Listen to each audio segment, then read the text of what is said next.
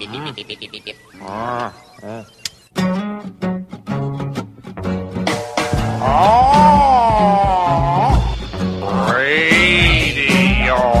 radio. Here, mystery surrounds us. Mystery all around us. Welcome to Essential Conversations. I'm your host, Rebecca Mears, with my co host. Luca Hallex. And we join you this week pondering about what it does it mean to be aware or what do we do with the knowledge of when something needs to die. We, we talked about this sort of related a few weeks ago when we did an episode and, and both Luca and I were, we were talking about what, what needs to burn down. So that was kind of like whether it is ready to die or not, we were declaring what needs to go away in the world, whether it be the world at large or in our personal lives, even. Uh, there's a little different of a spin on it this week, and this is more it's coming from an observationable, pl- observationable, observationable. Oh gosh, this is stumbling over it. That's what happens when something needs to die. We start stumbling. yeah, from an observational place. What is it that is we can see? It's what are the signs? And this is so. This is what we're going to talk about today. What are the signs? How is it that we become aware? It's like, oh, you know what? This is on its way out. Mhm. It may be looking like it's ticking along at the same speed. We may be expecting the same things from it, but something has shifted, whether it's just us personally, or in our group of acquaintances, or in our circle, or a part of the world, or our society as a whole. We've got a growing awareness that this needs to die. This is going to die. So, what does it look like uh, in being? How do we then just start to disengage? How do we start to then shift? What is our connection with that process look like? We're going to poke around in there as we always do. It's pokeroo. So it came into my awareness. Um, it's it has been uh, coming into my awareness over and over.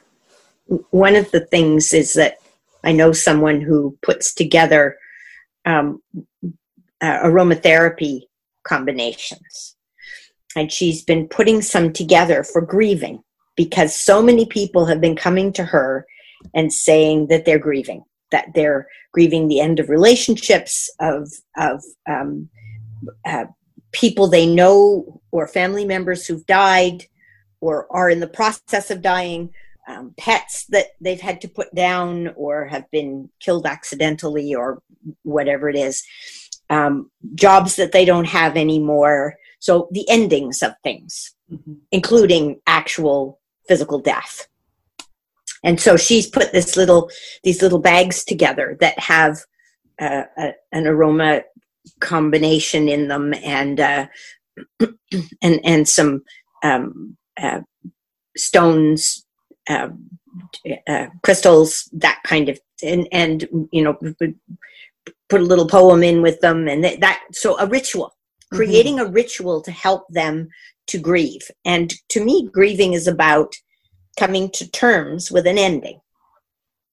And then last night i i tuned in. I thought that i should watch the first uh, presidential candidate debate. And i watched i i came in on it a few minutes late. And I watched for about five minutes, and I was ready to crawl out of my skin because it was so dysfunctional. Oh God, I managed to last a bit over half an hour, but I had to keep stopping it. Yeah. I was watching a replay. Yeah, and I was was- already thinking, what happens when President Trump won't observe the uh, the Rules the of decorum. rules of decorum for a debate? Because they're very clear, and they shake hands at the beginning, and they agree to abide by the rules of debate, and then he won't. He just won't do it.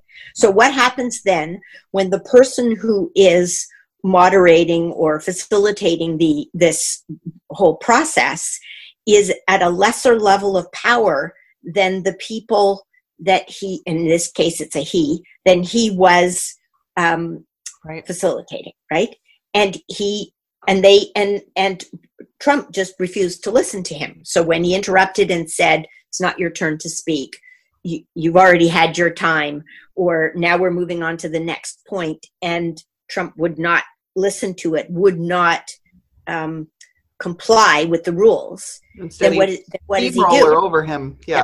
and he, and he had instead of steamrollering he had the he had the ability to turn his mic off but he didn't he, ch- he chose not to and the people in the control booth and it, they all chose not to Mhm. but i looked at this and i thought this is not actually about who's go- who's the best candidate for president because we've got a system right now w- worldwide we've got a system where what whatever the way you vote is not going to make a substantial difference to the outcome in terms of what happens in your country. And it looks like there's a bigger there's a bigger divide now because trump is so extreme.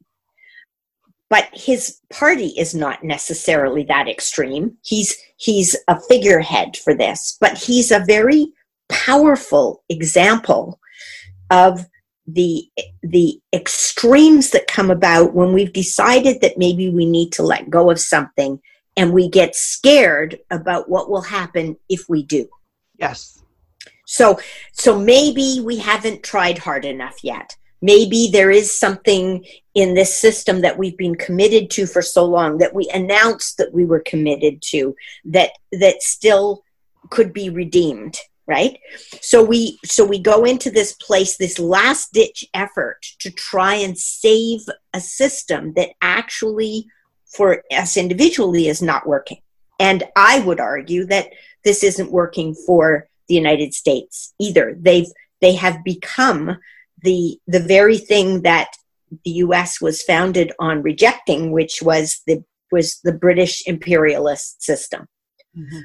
so so now and they and some some americans can see it and are hideously embarrassed by it and are clear that it needs to go but not enough of them are yet in order to let go of it Right. but i think that this it, this is happening inside each one of us on an individual level as well. So it's the microcosm and the macrocosm. We're watching it play out in the macrocosm. Um, in canada we have a, a government right now who was elected on on campaign promises that they did not deliver on when they won. And and no amount of trying to hold them to account seems to be making any difference. They're just going ahead and doing the things that they promised they wouldn't do when they came to power.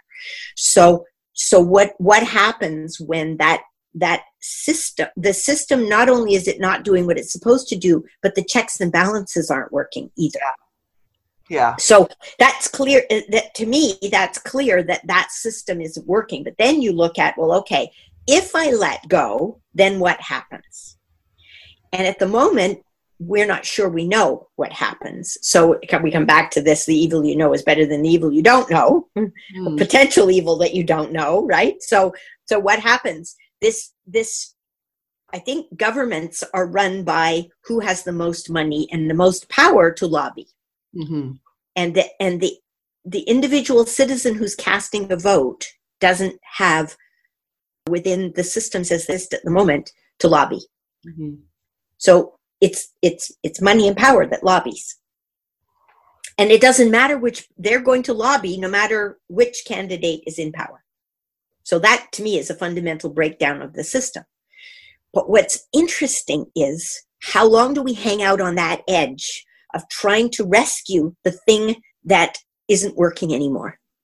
And and you can see it in marriages right? You know your marriage isn't working. How long do you try to resuscitate it before you declare that even even if there were a way to resuscitate it the other party's not willing to engage so You could you say that. About, if you're not willing to engage yeah. You could say it about marriages. You could say it about friendships.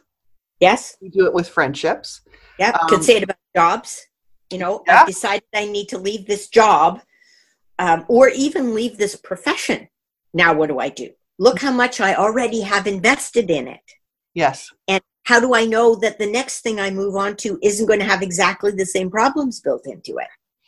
So I had a thought while you were describing um, this internal reluctance that we have, and not just on an individual level, but even on a cultural level or a municipal level, we'll, we'll find it. Cities differentiate in terms of their readiness for embracing new things or trying new things. Uh, nations differentiate, families differentiate. You know, it, it can come down to in- individuals as well. And I was just, while you were talking about that, my brain was thinking about stuff like the fossil fuel industry, which has been in death throes for a long while.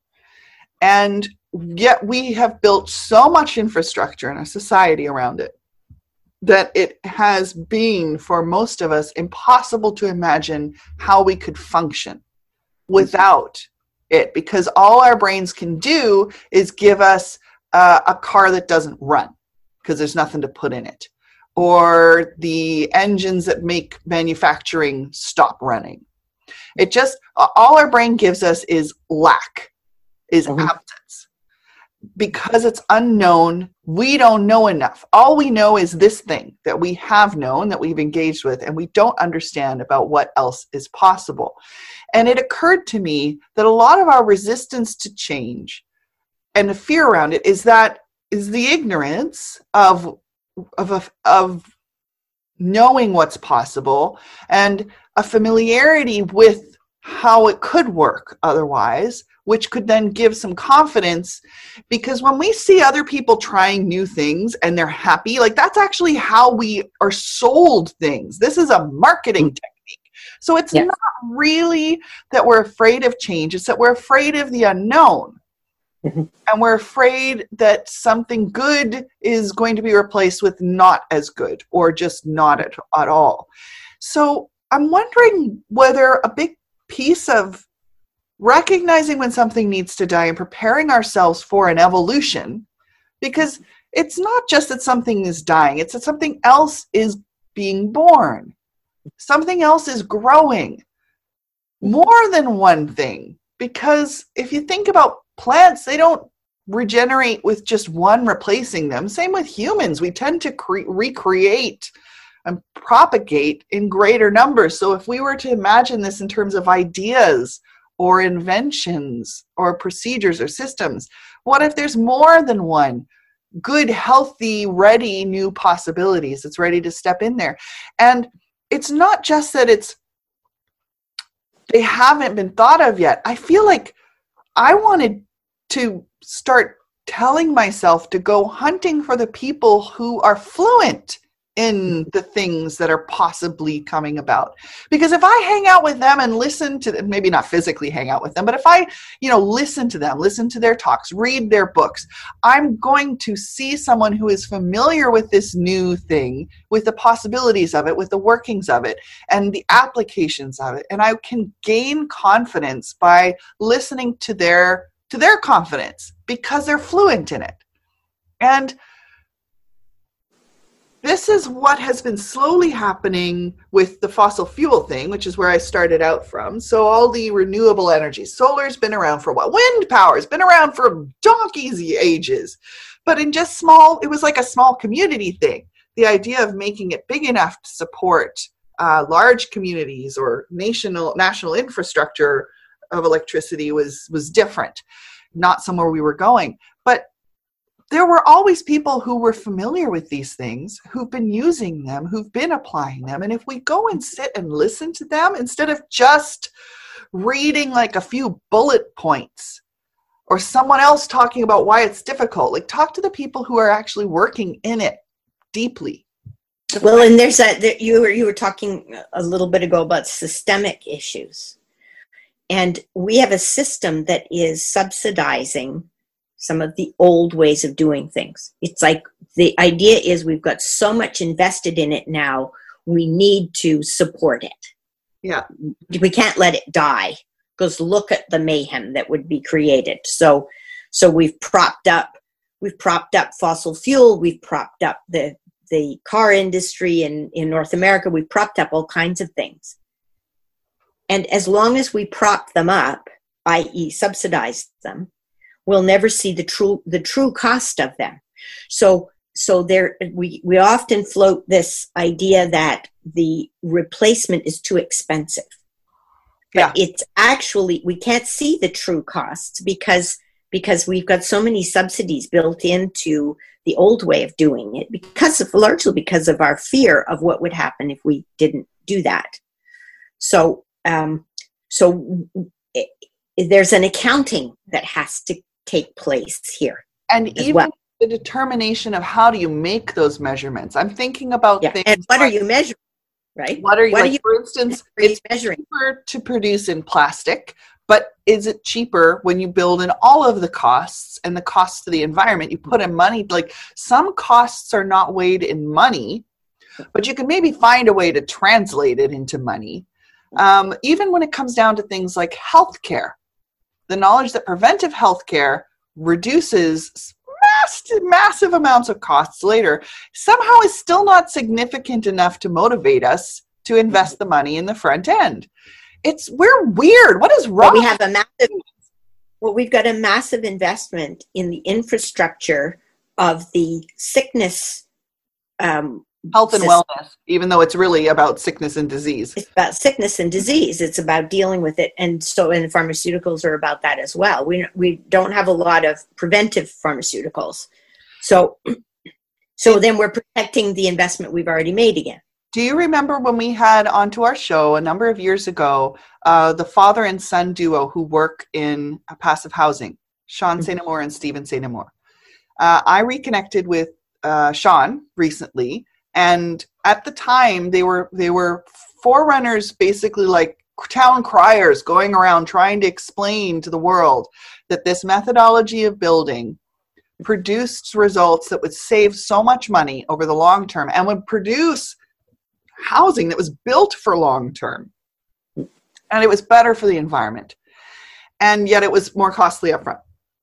In the years that have intervened, things have shifted so much around the capacity uh, of the pro- production of the materials that it is now actually equal in cost or very close to equal in cost to build using cross laminated timber or mass produced uh, mass timber um, to create passive certified level housing, which basically means that they're designed so that they can be heated uh, by human bodies and a candle. Like you don't have to have internal heating systems.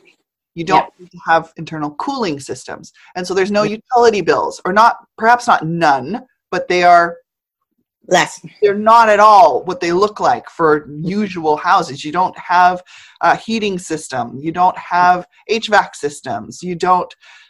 Um, things like uh, dryer heat is repurposed within the house to keep the house moving and air flowing and heating. You know, all kinds of interesting aspects. So now, not only is it cheaper over the long run uh, and approximately the same cost to build, it becomes a ridiculous when you look at it but but it, it this pales in comparison to anything else that is the usual still mass produced builds what people are still doing and we're not choosing it because it's different because we just don't know enough. And because of what you we don't know enough about it. and, Which and is so if we don't know anything then we're not we're not making a decision an informed decision. We're making an emotional decision. So we're we're open to being influenced by the people who are still making a profit off the old system um, which is very few people Yeah. really No, this is the thing. We're one of the things that we're really getting to the point of right now is realizing it's like humanity continues to go through these cycles where rich and poor vastly differentiate. We're at a ridiculous point now where it doesn't even compare, pales in comparison to how this showed up in previous well and we can handle decades. this we can handle this with bloodshed or we can handle this peacefully Yeah, if handle it with bloodshed, then we're going to end up with a situation like in Beirut, where you know we we we flatten the infrastructure and it's gone. Um, or we can we can sit down and see what we're heading into. But I think, that, and this is where I come back to where I'm coming from, which is we're shifting paradigms. So so we want to move out of a paradigm where everything is binary, everything is uh, up and down, good and bad, black and white, light and shadow, you know, and moving into a system where we see this as differences as opposed to um, what's accept one is acceptable and everything else is not. Mhm. um, and as soon as we get into that system then we don't get divorced from our hearts because this is not about life and death anymore. Now now we're we can be compassionate and and we can hear better because if we're not in fight or flight then then we can we can listen better Right. Yeah. so we're so we're shifting we're shifting paradigms and when we shift paradigms it's the now now it's the death of a paradigm so so now we have the the clinging to well maybe we haven't tried hard enough with the thing that's familiar to us Yeah. So how long do we how long do we hang on to it? And and i i this is what i'm seeing. Democracy i don't think is what we see it as right now. Mhm. this is this is one one or several ways of of living a democracy but it's not the only way.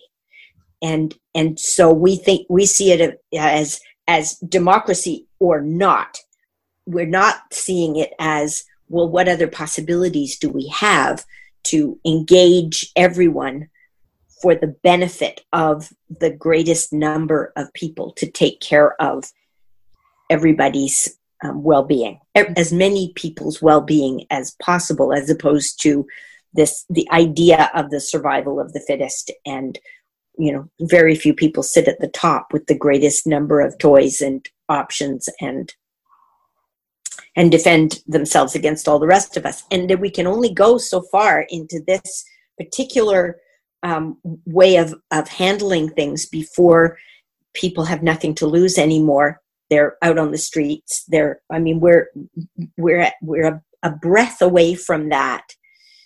All in many places around the world not just in the US but the US was always touted as the the place that didn't have this problem. But Mhm. they do and so now it's coming out it's really coming out where we can see it all it, and to be it's honest, not so we have to say the same about Canada because we I think we've prided Yes. ourselves as being not like the Yeah. US over the last number of years.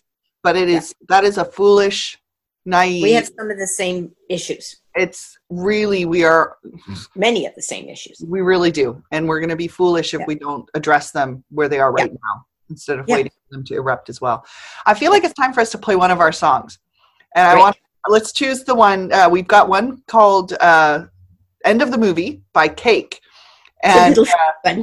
yeah yeah this i feel is is a fantastic satirical little snippet about how ridiculous we are as humans and what we will accept because of our reluctance to depart from our destined course the one that we're familiar with and that we have where we have a, a, a- a trajectory set up already yes and momentum Yeah. let's take a listen to this and we'll be back in a few minutes to keep talking about uh, what do we do when we become aware something needs to die People you love will turn their backs on you. You'll lose your hair, your teeth, your knife will fall out of its sheath.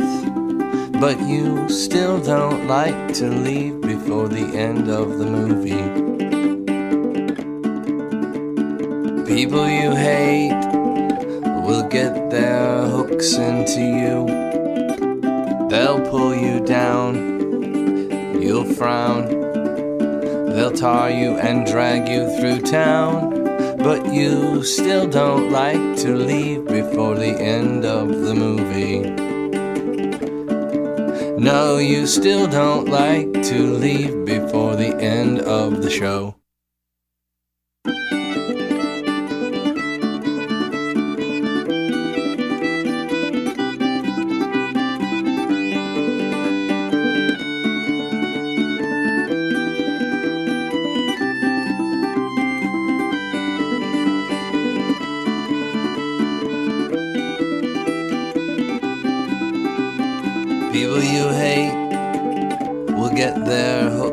Into you.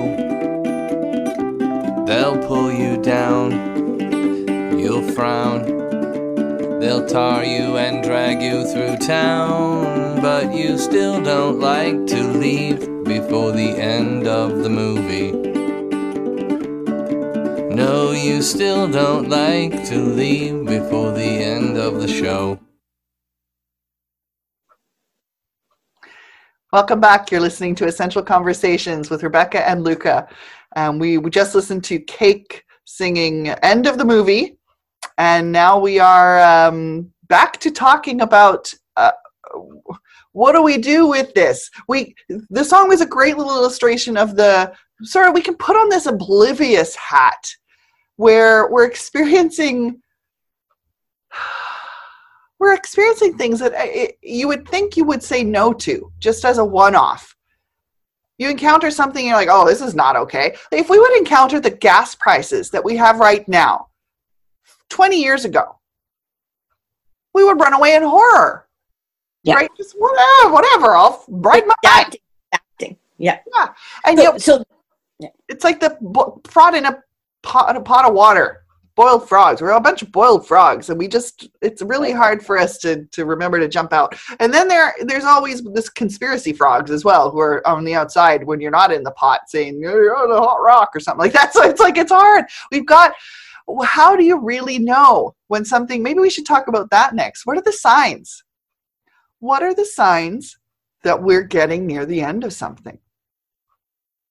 You actually i can start off with one you referred to it a bit earlier luca when you talk about subsidies Hmm. i think it might be important for us to start looking at is this really sustainable whenever we start talking about needing subsidies for areas of industry areas of service et cetera, et cetera. What might be wrong with that model that we're needing to subsidize it so that it can keep doing what it's doing? There are some things which we do need to. Maybe we can suss out what the difference is while we talk this through. Well, it, it, it's built into this, right? Because you you feel like you need to subsidize the new way of doing things because the new way of th- doing things looks so much more expensive, at least at the beginning, than the thing that you're doing now. But if you weren't already subsidizing the thing that you're doing now, the other thing wouldn't look comparatively so much more expensive, right? So, so part of what we're doing when we're looking at subsidies is looking at what are we subsidizing and why and Yeah. if we took the subsidy away then what would the picture look like and and what does subsidizing something else look like so when we were we this this was going on in um, in uh, uh, the whole free world when we were looking at the position of women and minorities and I say women and minorities because women weren't the minorities, but we were being treated as though we were a minor- minority, right? So, so we had the this. Uh, we've got to get more women and more minorities into these positions, and so we will we will do some preferential hiring and preferential promoting. But we wouldn't have had to do those things if we had stopped the preferential treatment of all of the other people to begin with. Right. So it's like a rebalancing of something Yeah. that had been off, off lopsided. Yes, yes. So when something gets out of balance, then then we have to go to extremes to get it back in balance again. And then once it's back in balance, we can it it will it will sustain itself. So so I, I come back to this idea of the suitcase that if you if we've got a suitcase on wheels and you run it over a little piece of gravel, it gets a little wobble. And if you don't stop, the wobble will gather momentum and it'll get bigger and bigger and bigger until the suitcase actually flips over. And you have to stop because your suitcase is flipped over and the wheels aren't on, on the ground anymore. But if you stop when you get the first little bit of gravel, in other words, the first indicator that something isn't right, then you don't have to go to the extreme of having something flip over and you have to stop it all. So when we think about systems, like these really large things, uh, I think about when we've had we've had things said over the last decade or so which is like banks are too big to fail or something else is too big to fail. In other words it's just so gargantuan and it has its its influences and tentacles are so large and so far reaching that we can't afford to let it fail. And the question then is well why? Yes. because of a massive loss of jobs, because of a massive loss of what uh, our economy has looked like, which based on the way that we're measuring economy in that moment. Um, not really asking the questions of, but should it continue to operating as it is? Well, and what's it costing us as it as it operates the way it Yeah. does? Right? like like that just sort of gets put on the wayside because a lot of times these things are massively flawed and yeah, and complex and and deeply rooted into our world. But uh, the the the idea that comes to mind for me is the beta testing. Hmm. That that if you build that into your system all the time. So I I just I just changed the operating system on my on my computer. And they there's a little box that pops up that says, "Are you willing to feed the information about how you are interacting with your computer and how your computer is interacting with the world back to the company who made the computer so that we can continue to learn and make your experience better. Now, I'm only willing to do that if I believe that my experience can be made better and if I trust them to do what they say they're going to with the information that I release into their hands mm-hmm.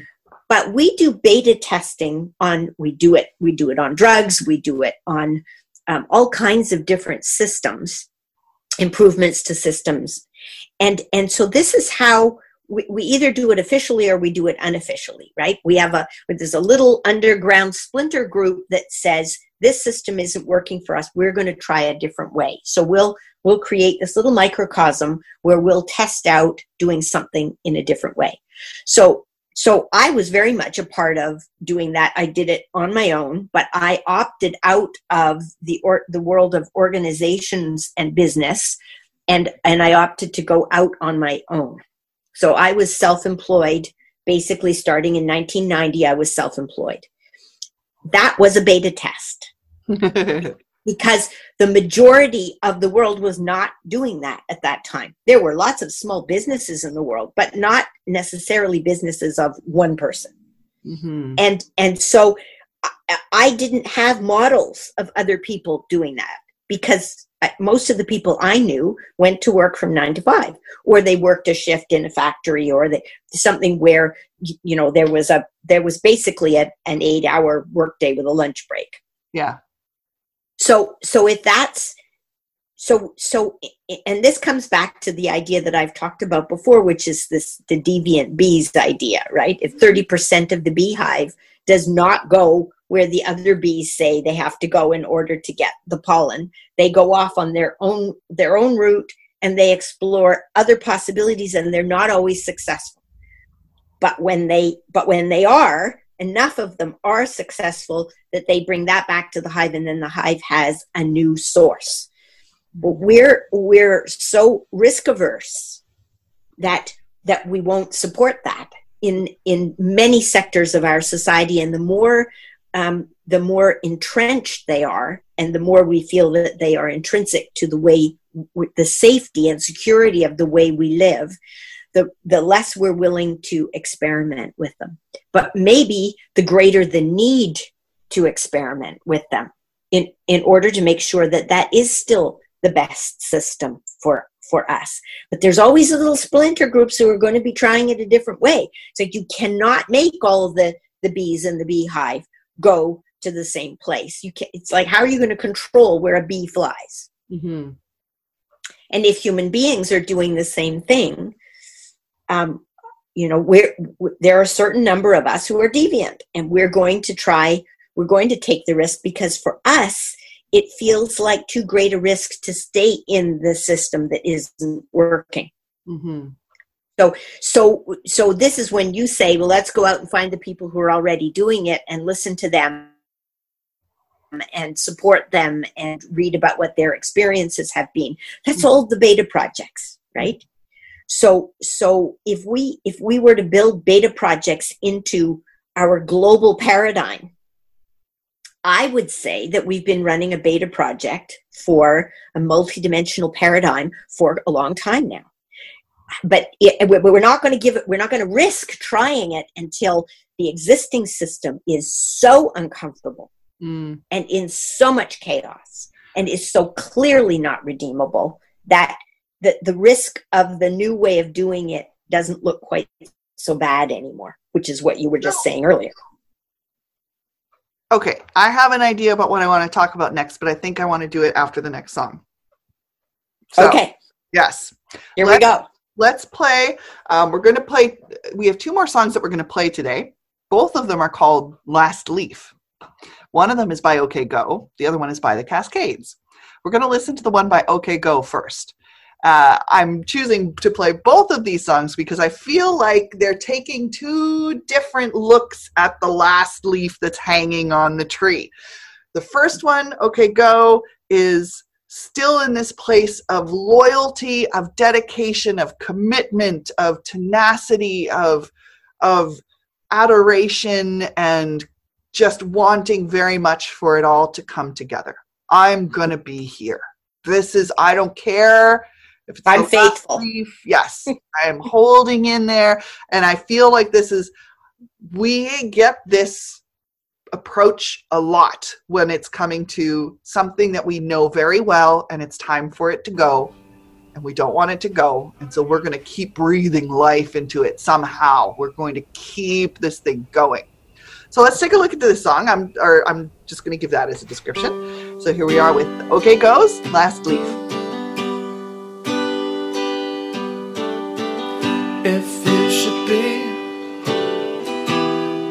last autumn leaf hanging from the tree,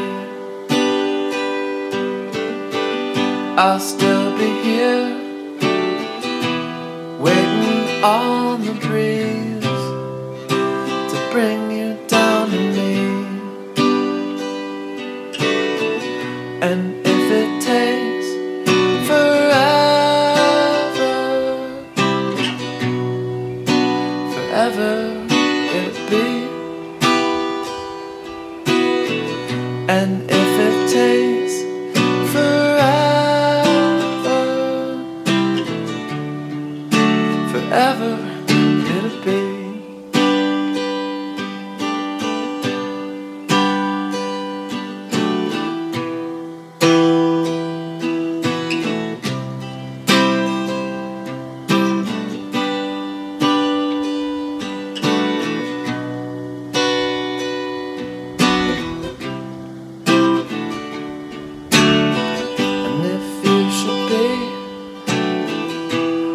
last seed in the spring to venture out and leave, I'll still be here waiting on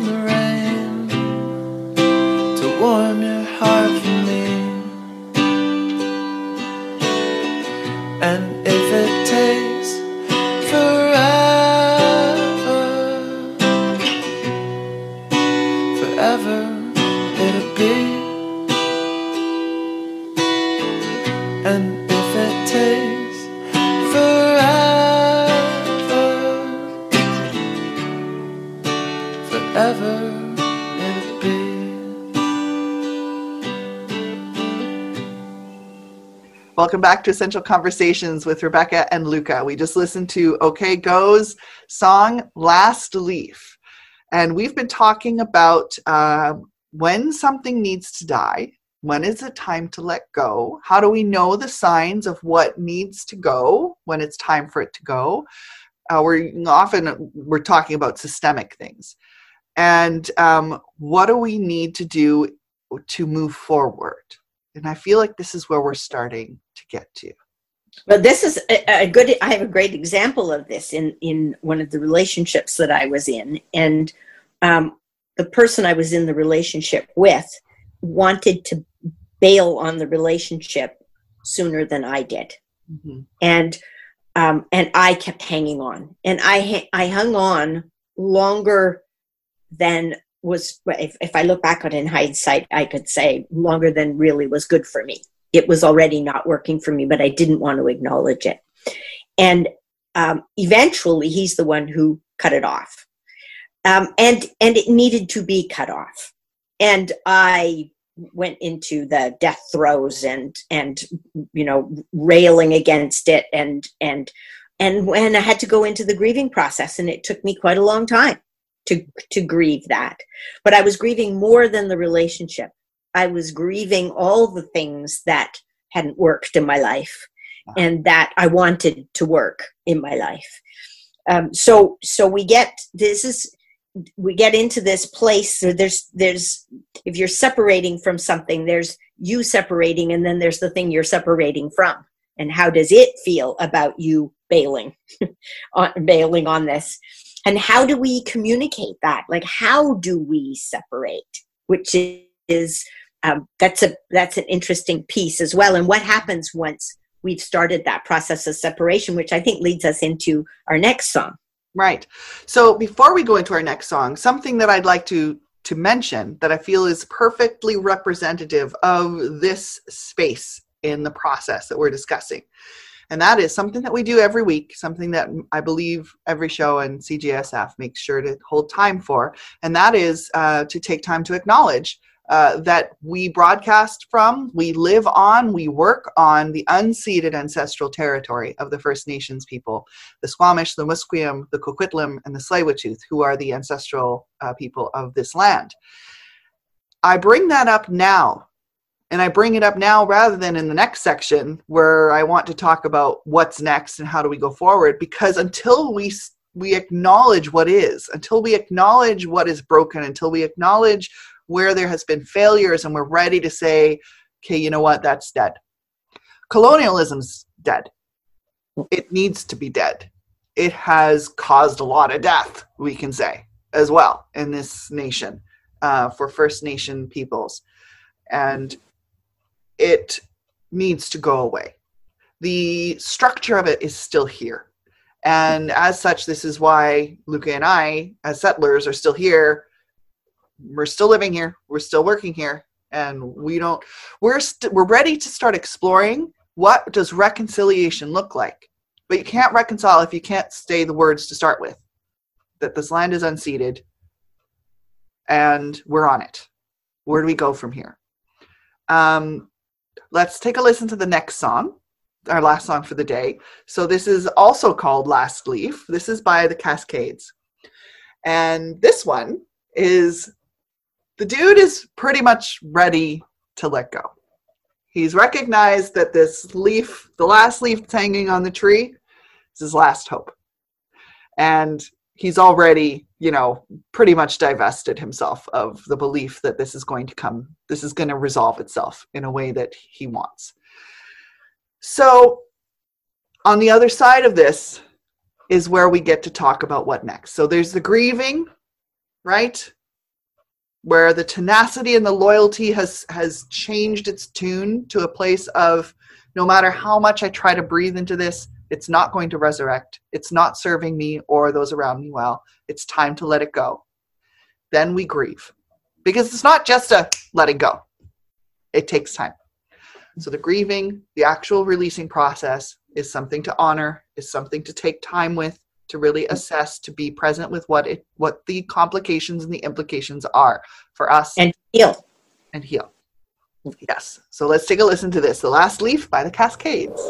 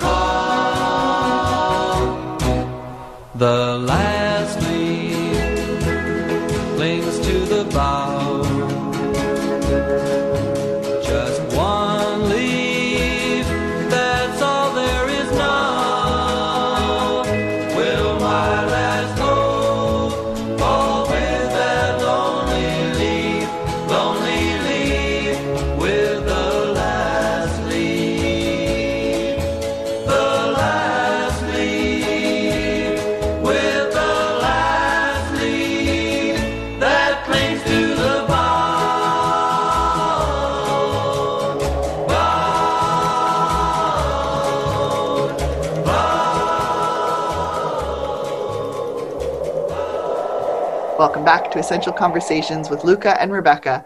We just listened to the Cascades, The Last Leaf, really in contrast to OK Go's Last Leaf. And that was meant to be honoring the the sadness and the grief and the there is a tear. There is a wound that is created when we let go of something that we've known very well that's been very familiar a very big part of our life whatever that be whether it be a relationship or a system or a job or who knows access to a resource that we loved. Um but what do we do next? And i'm starting to I, I, my brain was i tend to live in the zone that we're going to go in now which is okay so what's happening now that's just where i live. It's it's not i don't know that it's always great. Sometimes i need to be where I, where things are right now rather than where things are going to be next year or 10 years from now. But luca i've already got thoughts coming into my mind about where i'm seeing what's next popping up. Uh, brown fossil fuels it's pretty obvious. There's a lot of things that are now gaining a lot of steam and momentum so that's not really where i want to talk about. One thing i have noticed that um, i think would be good to talk about here is the notion of basic income. And the idea that uh, ver- this is in contrast to welfare in contrast to um, social services. So this this idea is that everybody gets access to a livable income and it be, there's people who are experimenting this. Communities are experimenting with this. Certain programs are communi- are experimenting with this. Certain nations around the world are experimenting with this. So far everything that i have heard about it is it is wildly successful in terms of reducing mental health issues reducing the systemic poverty cycles that people get into where there isn't enough money they get charged extra fees they it's just this it's a it's like the downward spiral. The i've been in that. It's very difficult to get out of that. And that it is not being shown to be something which just encourages laziness. That there is an internal desire for humans to have meaningful work and connection and that we choose to engage in that. And actually it might be easier for us to to define that and find it and engage in it on terms that work for us on a sustainable level when we are supported. And it's not about survival. That's my uh, little rant towards uh, basic income. Where are you seeing things coming up that are perhaps where we will find the hope of the future Well, I was, uh, um, I've I've had um, within my sphere m- more and more people lately who are um, different, differently gendered than what we've always thought was male and female, and it and it doesn't even have to do with which body you arrived on the planet in, but but what your preferences are in terms of how you connect intimately with other human beings. And and it this used to be something that was going on but nobody talked about it. So i saw um, somebody posted on on social media today photographs it was 50 some odd photographs of of men who were in gay relationships but from the from as early as we had photography Yeah. and and i thought well this is this is great because it it's it's always been there right Right. and and and yet we figured that we wouldn't know about it if we didn't talk about it Yeah, just to clarify, there's the the gender identity is is different than sexuality, but it is yes. but but the presence of both has been there down through the ages. Absolutely. Yeah. And I was just looking at that one in particular as an example that I've just seen about recording the fact that um, other ways of being in the world have have always been there, whether the mainstream will acknowledge it or not. And you, and when we're ready to acknowledge it, then we go back and we can dig out all of these representations of the fact that it's always been there. But we act like it wasn't there Yeah, if we didn't if we went la la la la and stuck our fingers in our ears then then we didn't have to acknowledge that it was there and i think that the the um, the gender differences is is a is an example of something that it, its time is coming Yeah. um, to be to br- to come out into the mainstream and for us to know what to do with it um, and and to accept it and to to to normalize it um, and and I and I I'm seeing more and more people talking about their children um, dealing with this. So we're not now dealing with just with adults coming out. We're dealing with people uh, when they're very young, knowing this about themselves already, and and then having a forum within which to address it. yeah, yeah. So there's so there's things coming. It's there. It's the it's it it's been nascent. Now it's coming. We're we get we get to see it, which is which is really encouraging to me. And you're not. It wasn't just nascent. It was suppressed. It was suppressed, yes, but it was there. It was there Suppressed, And I think right? that that that makes me actually think of um and when I say suppressed I mean by society not necessarily by the individuals who are gender Oh, yes, that's what I mean too. Yeah, sexually non-conforming Yeah. um and the suppression might actually be a really important thing to look at in terms of looking at where is the hope what what has been being suppressed because it's so counter it's it's so revolutionary Yes. so remember there was a documentary that came out who killed the electric car because we could have been Mm-hmm. farther down the road absolutely. decades, but it got Yes, suppressed by Yes. the industry that was Yes. making so much money and was not interested in the impacts of fossil fuels, et cetera, et cetera. You know, and so maybe this is a this is a key. Maybe this is how we find the things that Yeah. are growing. let's look at where the where things are missing. Where are the gaps? What don't we hear about? What are, what are the things that we don't want to talk about? It. What's taboo?